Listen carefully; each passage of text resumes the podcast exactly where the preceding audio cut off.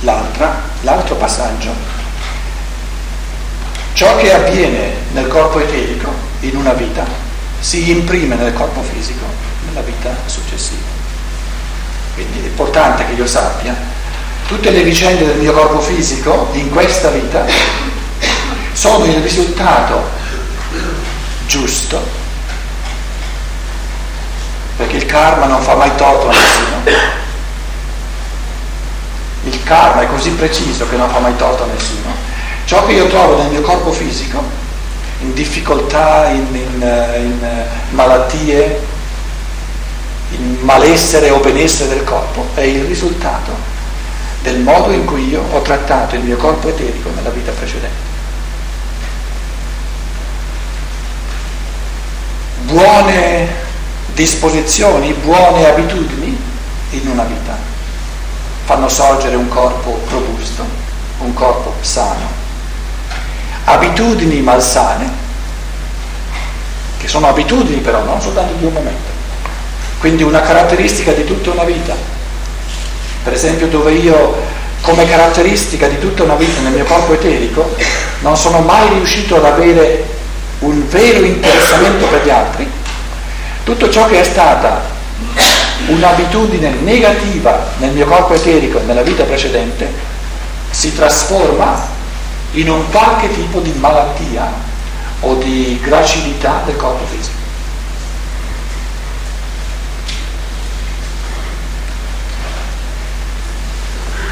Se vogliamo completare questo quadro con alcune cose più concrete ancora, vi cito alcuni esempi raccolti un po' ehm, qua e là nelle opere, nei volumi di Steiner. Abbiamo detto che le esperienze esterne, le esperienze che l'io fa, si trasformano al corpo astrale. Un essere umano che ascolta molta musica, che ama ascoltare la musica, in una vita e che quindi eh, diciamo, fa questa esperienza che gli viene dal mondo esterno di ascoltare volentieri e buona musica, nella vita successiva sorge nel suo corpo astrale un desiderio assoluto di ricevere una formazione musicale. Perché chi ascolta volentieri musica non è che ha per forza una buona formazione musicale.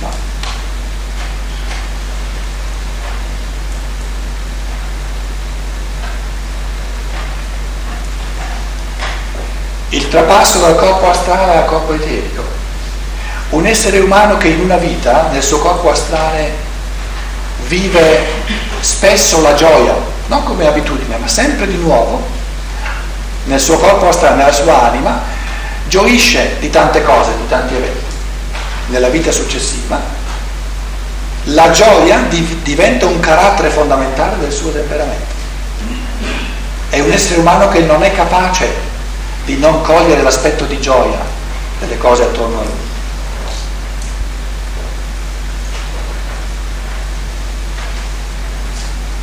Un altro esempio di caratteristica del corpo astrale, un essere umano che si sforza di compiere azioni buone, di volta in volta azioni singole, quindi impulsi volitivi del corpo astrale, e che sente non è indifferente di fronte a queste azioni, ma sente profondamente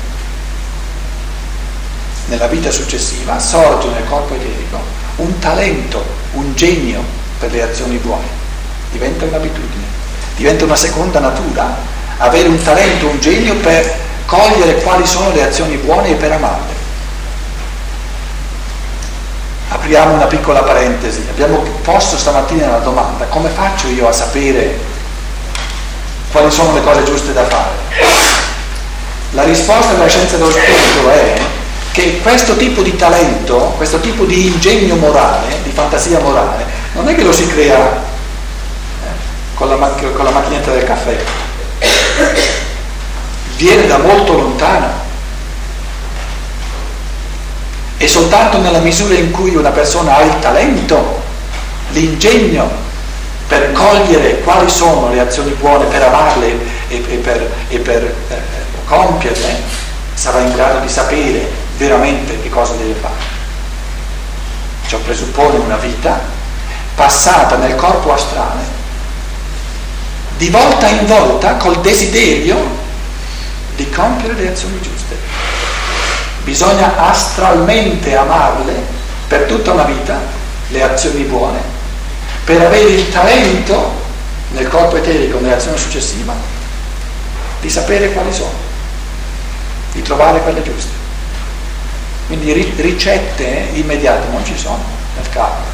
Il karma lavora a largo respiro. Un essere umano che nel suo corpo astrale ha la capacità di sopportazione del, della sofferenza questa capacità di portare la sofferenza. Di volta in volta decide liberamente di acquisire una, una presa di posizione positiva, capisce e si convince ogni volta che la sofferenza non è contro l'essere umano, ma che la sofferenza è per, in favore dell'essere umano, perché la sofferenza è sempre il lato buono del karma è nella sofferenza che un essere cresce al massimo. Nella vita successiva sorge nel corpo eterico una saggezza, una capacità di sguardo sintetico delle cose. Questa è una metamorfosi molto interessante. La presa di posizione di fronte alla sofferenza con gratitudine, la capacità di portare la sofferenza senza rifiutarla ma essendone grati, fa sorgere nella vita successiva la capacità di vedere le cose dall'alto, di avere uno sguardo di insieme, di abbracciare sinteticamente tutto un insieme di una costellazione karmica, cioè il non perdersi nel particolare, che è una cosa molto importante nella vita.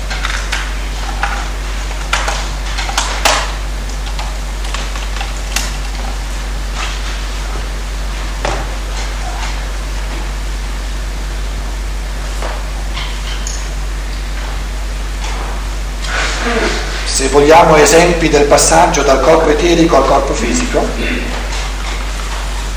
dove le mm, tendenze, le abitudini di una vita nel corpo eterico diventano caratteristiche fisiche di malattia o di, o di, o di salute. Un essere umano che ha tendenze cattive, istinti cattivi nel corpo eterico, nasce nella vita successiva con un corpo non sano, con un corpo esposto a ogni tipo di malattia. Dove nel corpo eterico, in una vita, è sorta la decisione di cambiare un'abitudine malsana e di trasformarla in un'abitudine buona. Supponiamo un essere umano si rende conto che quando l'altro parla non ascolta mai, ma pensa soltanto sempre a quello che deve dire lui e si rende conto che questa è un'abitudine. Prende la decisione proprio ferrea di cambiare, di trasformare questa abitudine a non ascoltare mai e a pensare sempre solo a quello che io devo dire, la trasforma in un'abitudine di ascoltare veramente fino in fondo ciò che l'altro dice. Quando in una vita, a livello di corpo eterico, c'è stato questo trapasso di abitudine voluto dall'io coscientemente, nasce nella vita successiva la disposizione globale per una corporeità sana. E quindi questo essere umano sarà molto meno esposto a malattie eh, se ha fatto questo cammino di trasformazione delle abitudini da cattive in buone. Una vita che ha fatto promanare forze di amore in senso di, che non avviene una volta, ma proprio di abitudine del corpo eterico. Una persona che ha molto amato in una vita, nella vita successiva avrà un corpo fisico che si mantiene giovane e che mantiene la sua bellezza fino in tarda età. Quindi una persona che in questa vita ha una corporeità che non acquisisce rughe, che resta giovane e anche proprio fiorente fino in tarda età, è sempre il risultato di una persona che ha molto amato nella vita precedente. Un essere umano che ha espresso sempre di nuovo antipatia verso gli altri, un criticone che ha sempre solo criticato, che si è lamentato di ogni cosa, che si è sempre ritirato dal mondo perché il mondo non gli andava mai bene. Nascerà come conseguenza ferrea del karma una corporità fisica esposta in sommo grado a malattie infettive.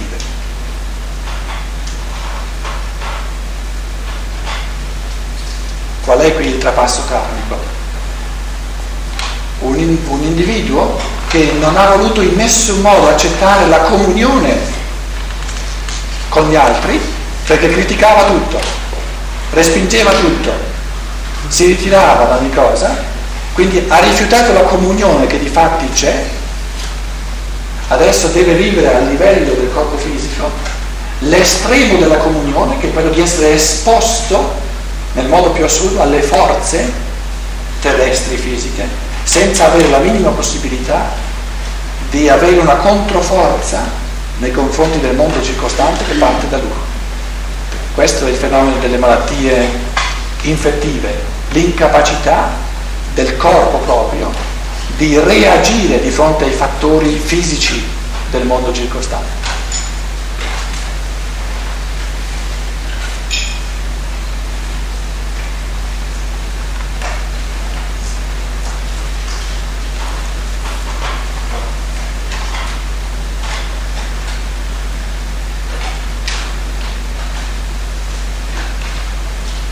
Questa disposizione a malattie infettive sorge soprattutto quando eh, questa abitudine del corpo eterico era di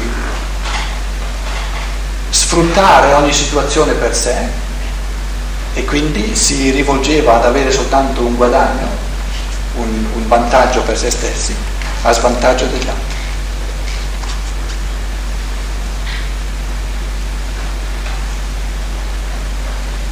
Un essere umano capace di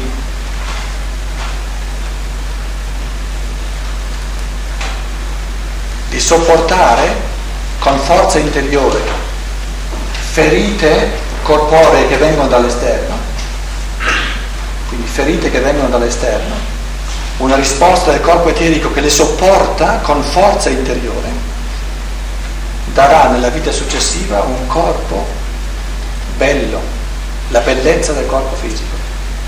La bellezza del corpo fisico nasce come conseguenza karmica dell'aver sopportato magnanimamente le ferite del corpo fisico che sorgono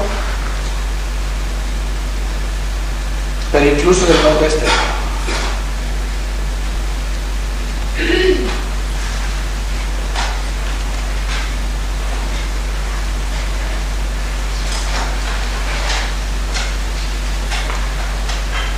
Essere umano ci sono tanti esempi, li lascio poi a voi. In una vita il suo pensiero è stato così forte che ha pensato sempre in forme precise. Gli esseri umani si possono distinguere in due categorie.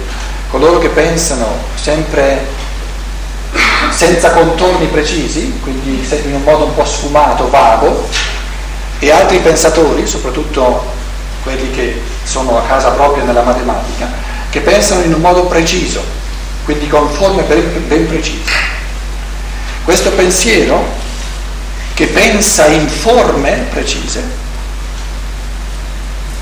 fa nascere nella vita successiva occhi così ben organizzati che sono in grado di vedere bene le cose, quindi una vista acuta proprio la vista fisica acuta.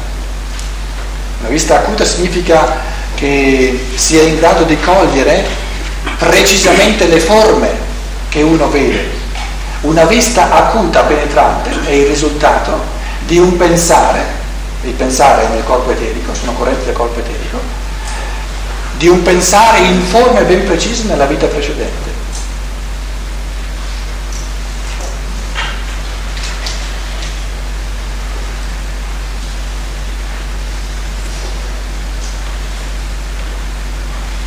La tendenza alla dissolutezza dei sensi, un esempio interessante questo, questo lasciarsi andare nella, nella sensualità, nella, nell'indulgere ai sensi in una vita, che è, una, che è un, un, un tratto prettamente luciferico, fa nascere nella vita successiva la tendenza a infiammazioni polmonari perché venendo alle prese con una infiammazione polmonare, l'essere umano è in grado di combattere contro Lucifero. Il fenomeno, il fenomeno polare è la tendenza a cadere nell'errore in una vita, la tendenza a cadere nell'errore, nell'illusione è propriamente arimanica, porta nella vita successiva a livello fisico tutte le malattie di tipo tubercolare. Quindi la tubercolosi è l'intento di superare la, tentazione arimanica a livello di realtà corporea fisica come conseguenza di una vita dove l'essere umano non ha preso sul serio la verità, dove l'essere umano è vissuto profondamente nell'errore.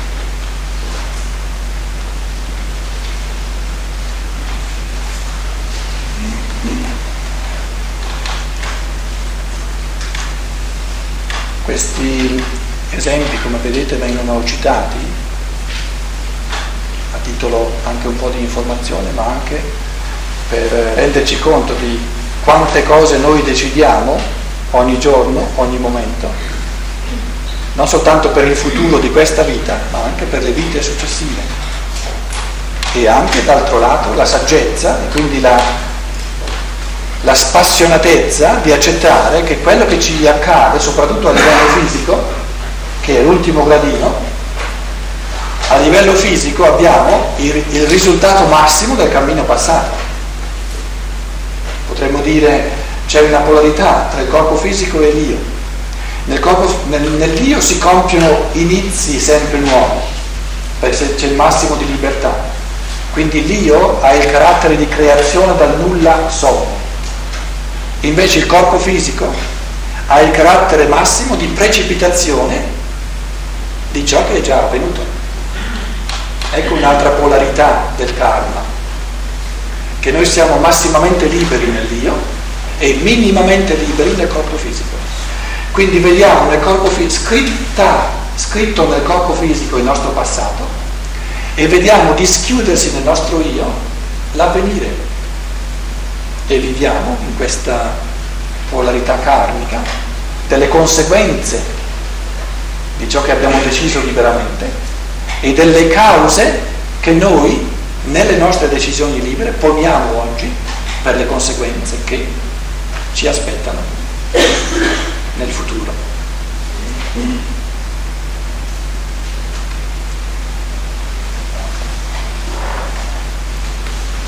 Faccio una domanda troppo anticipata, che posso dire?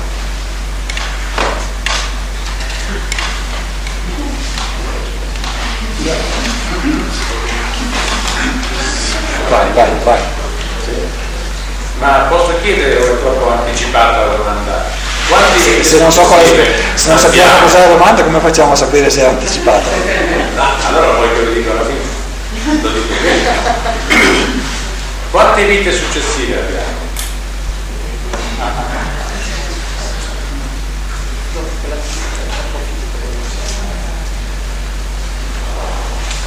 Il numero delle vite terrene non è infinito. Il numero delle vite terrene non è infinito, non è una ruota che non finisce mai. Il pensiero di una ruota che non finisce mai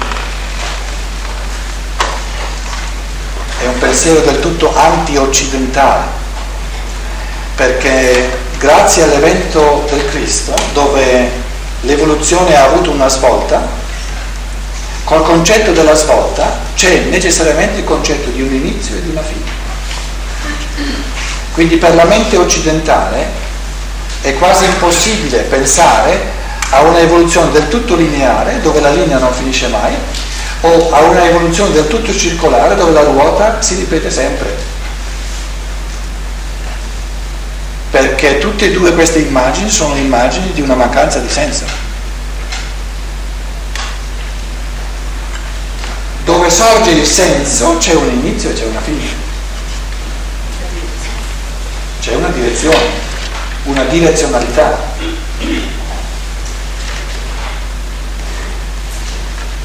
Se vogliamo concretizzare poi la domanda maggiormente, allora dobbiamo dire che il primo inizio delle incarnazioni, cioè il primo inizio del congiungersi dell'io col corpo fisico, questa è l'incarnazione è l'entrare dell'io dentro al corpo fisico e poi l'uscirne di volta in volta. L'inizio delle incarnazioni è avvenuto verso la metà della cosiddetta epoca lemurica,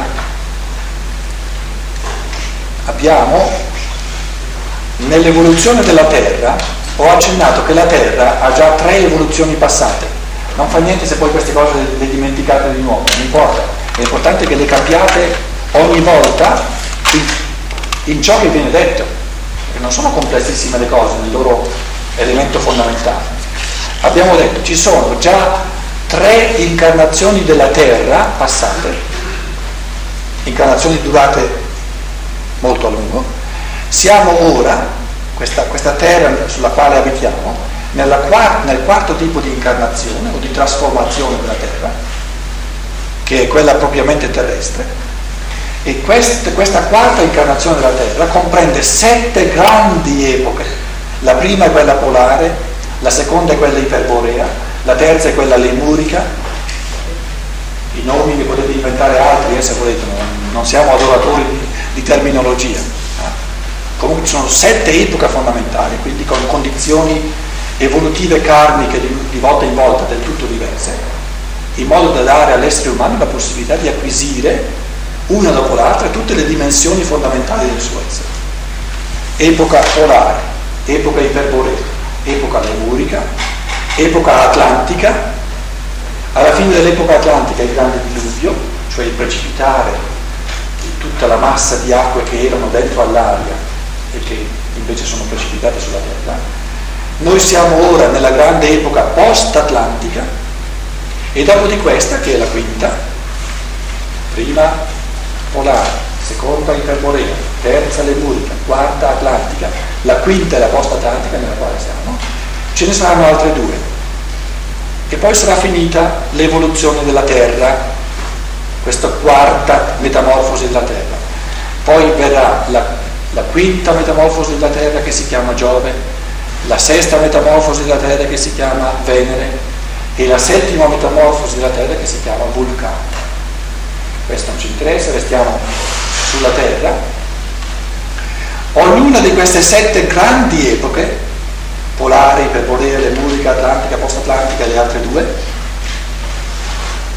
comprende sette periodi di cultura, quindi più piccoli, ognuno dei quali abbraccia 2150 anni, che è il tempo che il Sole ci mette a passare da un segno zodiacale all'altro. Perché è così importante nell'evoluzione karmica dell'umanità il passaggio del Sole da un segno zodiacale all'altro?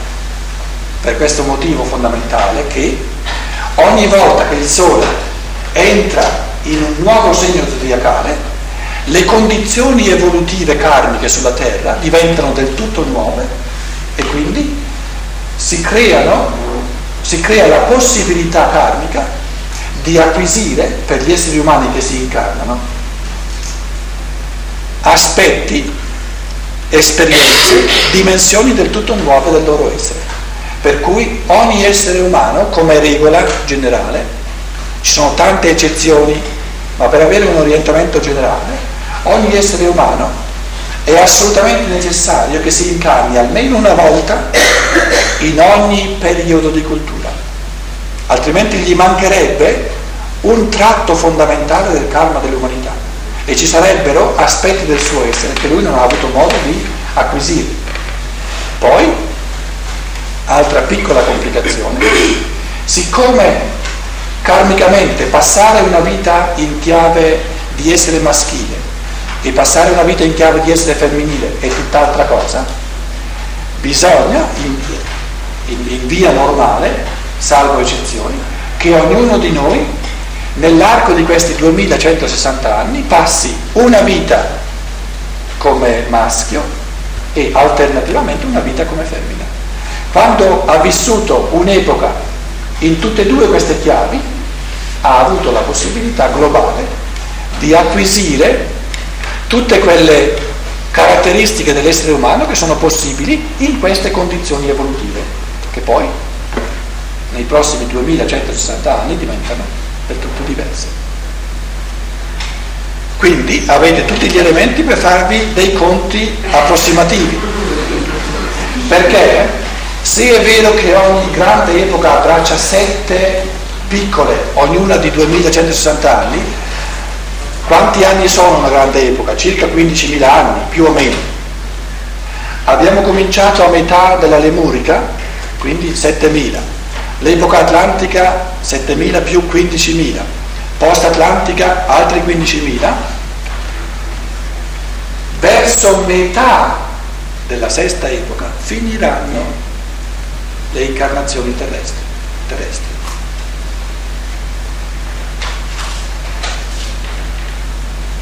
Quindi si tratta, l'arco reale delle incarnazioni terrestri è di circa 40-50 mila anni, non di più. Non di più. Però i trapassi, io adesso ho semplificato enormemente, i trapassi eh, sono molto sfumati. Noi parliamo di incarnazione adesso perché lo spirito e la materia sono diventati talmente dispari, talmente antagonisti fra di loro, che quando nasciamo è una soglia assoluta di perdita di coscienza e quando moriamo è una soglia assoluta di un gradino del tutto diverso di coscienza. Ma immaginate la prima volta che l'essere umano ha cominciato a toccare minimamente la corporeità. Non era l'esperienza di di un totale cambio, cambiamento di, di coscienza. Quindi i trapassi tra lo stato disincarnato e lo stato incarnato, i trapassi erano all'inizio molto più, più sottili, più fi, fievoli, sono diventati sempre più netti, adesso siamo nel, al punto in cui siamo nel centro dell'evoluzione, siamo al punto in cui i trapassi sono il più netti possibili, quindi il più forti possibili, dove la soglia è assoluta, poi si sfumerà di nuovo sempre di più. Perché ci sarà da un lato una trasfigurazione della materia per gli esseri umani che si evolvono nel senso del bene e dall'altro un oscuramento sempre di più dello spirito umano da parte della materia, per cui ci sarà da un lato una spiritualizzazione della materia e dall'altro una materializzazione dello spirito umano.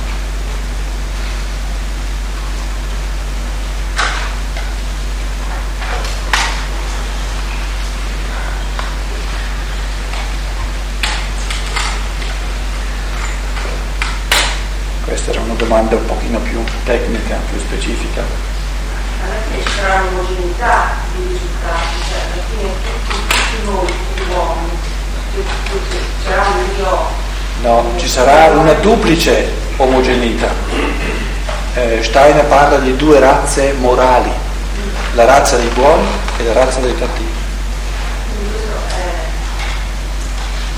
Non è un iter che ogni uomo deve fare attraverso le varie incarnazioni, uno deve eh, espiare nella vita quello che poi è stato presentato nelle situazioni della vita precedente No, espiare non è la parola giusta, è, è che si dà a ogni essere umano sempre di nuovo la possibilità di una evoluzione positiva. Viene condannato a una evoluzione positiva? No, non può venire condannato, altrimenti non sarebbe libero. Quindi, fino a un certo punto, gli resta aperta la possibilità di un'evoluzione positiva. Supponiamo adesso, ed è questo che lei sta chiedendo, supponiamo che lui sistematicamente omette l'evoluzione positiva. Ma perché? Perché è libero. Altrimenti non sarebbe più libero. Ma se ci c'è già il suo già visto. Uno volta, ca- calma, calma. Ma in questo modo non sarebbe un disapprendere il proprio capo. Cioè, Ma perciò, ma perciò abbiamo l'io inferiore, per darci la possibilità di disattendere. Ah sì, allora mi viene una domanda da dire, Eh.